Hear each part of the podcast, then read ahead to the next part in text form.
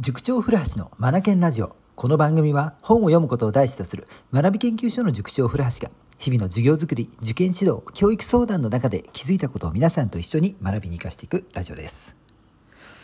近いうちにですねまたライブ配信を行おうと思ってます。はい。内容はもちろん前回とは違いますよ。うん、今回はねどんな内容にしようかっていうと引き算です。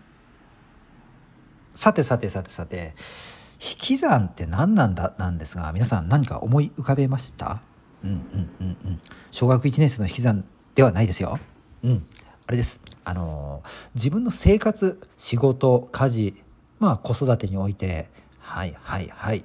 えっ、ー、と、やっている事柄とか考えている事柄、ね、こういったものの中で、もうこれ必要ないかなとか、やめたいなと思ってるとか、やめてもいいかなってちょっと思っているようなもの、こういったものをですね、全全体ですね出して整理してみましょうか。っていうわけです。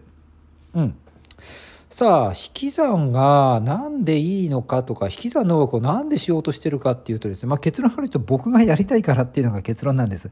だから今回やろうと思ってるライブ配信はですねワークショップ型ですね。皆さんにノートとか、まあ、タブレットも構わないですよ。PC ももちろん OK です。手帳でもいいですよ。はい、自分がやめたいなとかうんこれやんなくてもいいかなって思ってるものをうんとおそらく15分間ぐらい時間とってですね徹底的に全出ししてみようっていうまず時間から入ろうかなと思ってるんですよ。うん、で出していただいてでももちろんもちろん僕もそれ一緒にやりますよ。うん、ていうか僕がやりたいので皆さん一緒にどうですかっていう回でもあるんですけども。はい。でね。うん。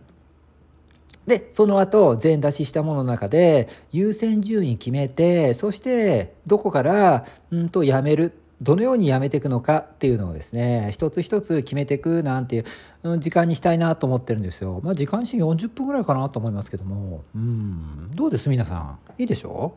ううん、それでね僕ね一つお願いしたいことがあってですねそれ何かっていうとですねこれ子育てにおいて非常に重要なことなんですよね。なぜかというとお子さんたちって成長に合わせて始めるものってどうしても出てくるじゃないですか。えっと、幼稚園から小学生に上がるタイミングで、ね、加えるものって出てきますよね。まあ、代表的なもので言ったらランドセルとか、ね、上靴とか服装だって変わってきますしね。うん、ヘルメットだってかぶるようになるし、うん、でこれが学年上がっていくと、まあ、どんどんどんどん所持品も変わってきますよね。習い事だっていろいろ変わってくると思います。中学にはだったらまた変わりますよね。友達関係も変わるので遊ぶものも変わってきたりしちゃったりしてね。うん、そしてだんだん大人へと近づいていくので、うん、大人の世界で使っているようなテクノロジーを手にするようにもなってくるかもしれないしどんどん足していくわけなんですよね。でもこれずっと足していくともう部屋の中に物がいっぱい溢れてしまうことになりますよね。物理的に考えてもだからどこかのタイミングで手放さなければならないんですよ。うん、で長い間使ってたりそれからそこに思い出とかがあったりするとそのものってなかなか手放せないじゃないですか僕もありましたよ小さい頃。ほんとねちょっといいです？僕の話しちゃって。えっ、ー、とそれ、ね、お布団だったんですよね。幼稚園の時ねすごいなんか気持ちがいい布団があったんですよ。当時の僕にね。でそれをね結構なんか小学生の中学年まで使ってたような気がするんですよね。なんでかっていうとなんかもうすごく愛着が湧いちゃってですね。すごくもうもう幼稚なんですがそう自分は愛着が湧いていて母親に捨てなさいとかもう捨てるからねとか言われたんだけど嫌だ嫌だって言って反抗してあの使ってた覚えがあるんですよね。うん、気持ちがあるからなんですよねそこにね。皆さんもこういう体験ってありませんか、うん、でもねやっぱり成長とともにいつかはお別れしなければならないんですよ。うん、でそういったものが1つや2つまだ管理できる範囲であればいいし自分の生活を圧迫していないならばいいのですがこれがですよ、ね、20個も30個も40個も50個も100個も出てきてしまったら時間圧迫しますよね。はいってなってくるといろいろなものに支障が出てきてしまうんです。それは例えばうんと奥さんであれば旦那さんとの関係とか。それからお子さんへの声かけとか。こういったところに余裕がなくなってくるのでついついなんかこう結果を求めるような話になってきたりとか。うん。それができたかできないかみたいな話になってきたりして。何て言うんですかね。波動の悪い人間関係とかコミュニケーションになってきちゃうんですよね。うん。うん、もちろん知的でもないですよねここはね。うん、でこうならないようにするために余裕を作りたいんですよね。必要だと思いません？余裕生活の中に。でその余裕を作るために引き算をしませんかっていうことなんですよ。うん、だから子育てにも大きく効いていくんです。うん、でねちょっとね実例話していいです？これね僕のね塾の中での話なんですが引き算の成功事例です。まず1つ目中3受験生ですね、うん、中3受験生でね模擬試験を毎月やってると点数伸びたくなる子って出てくるんですよ。でも勉強はねめちゃめちゃ一生懸命やってますよ。めちゃめちゃ一生懸命やってるんだけど点数がね伸びなくなってくる。どんどん落ちてくっていう、うん、出てくるんですよ、うん、でえっ、ー、と大概ですね部屋にいろいろ溜め込んでます。物にあ物がね溢れ返ってるんですよ。あとはね片付けができてない。掃除ができてないって感じですね。うん、でそういった話をそんな声にするんですよね。そうすると先生なんで片付けできないことまで分かるんですか？みたいな、うん、だって成績が物語ってるじゃん。みたいな話しちゃうんですが。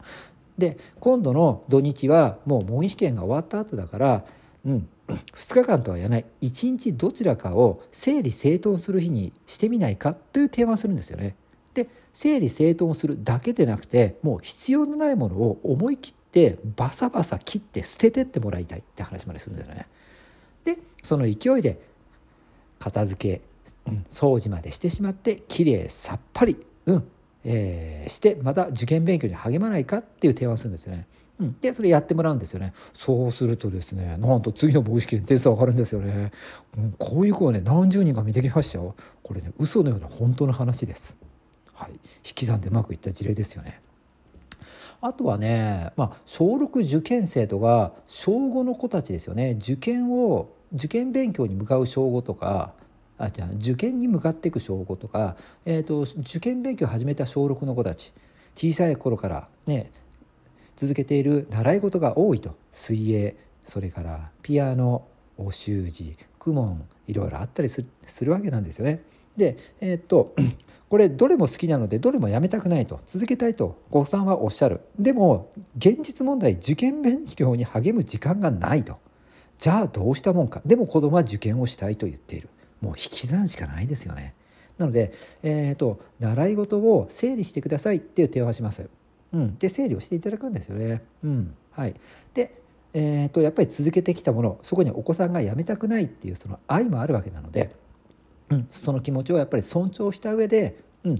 えーと、今あなたが何をやりたいのかっていうことまず話し合ってくださいって言うんですよね。で受験をしたいんだっていうことであるならば受験を第一にするっていうことであるならば勉強の時間が必要だから、うん。えーと、何か何かをやめなければならない、うん、じゃあそろばんやめる。スイミングやめるとかっていう話になってくるんですね。でそこで生まれた時間を、うん、受験勉強に当てていくって話をするんですよね。でこうやってあの習い事の整理っていうことをしてもらうんですこれだって引き算じゃないですか。うん、これでうまくいくんですよね。はい、うん、そうなんですよ。引き算ってね勉強にも直結してくるんですよね。はい、大人の方であるならば皆さんがされているお仕事の場でかなりこれは求められるんじゃないですかうんうん。えーと、仕事に詰まった時アイデアを出す時とかそれから部下への対処の仕方とかいろいろ困ってた時に、うん、意外とこう引いて考えてみると、うん、あの答えが残ってあこれでいいじゃんとか意外とシンプルなやり方で OK じゃんとかねなったりすることもあるんじゃないかなと思うんですよね。ちょっとどんなケースか思い浮かばないですが、うんうん、そうなんです。なのでえー、っとですね今1月でしょ？これで4月1日から日本ってねあの新年度が始まって新しい流れが起こるわけじゃないですか。ここって誰しもがよしここからフレッシュな気持ちで、えー、始めるぜっていう気持ちになりますよね。だからそこに合わせるために今からえー、っと自分のやってることとかやるべきことを整理し始めて春4月にはもういいスタートが切れるように合わせていきたいんですよね僕これ提案したいんですよね。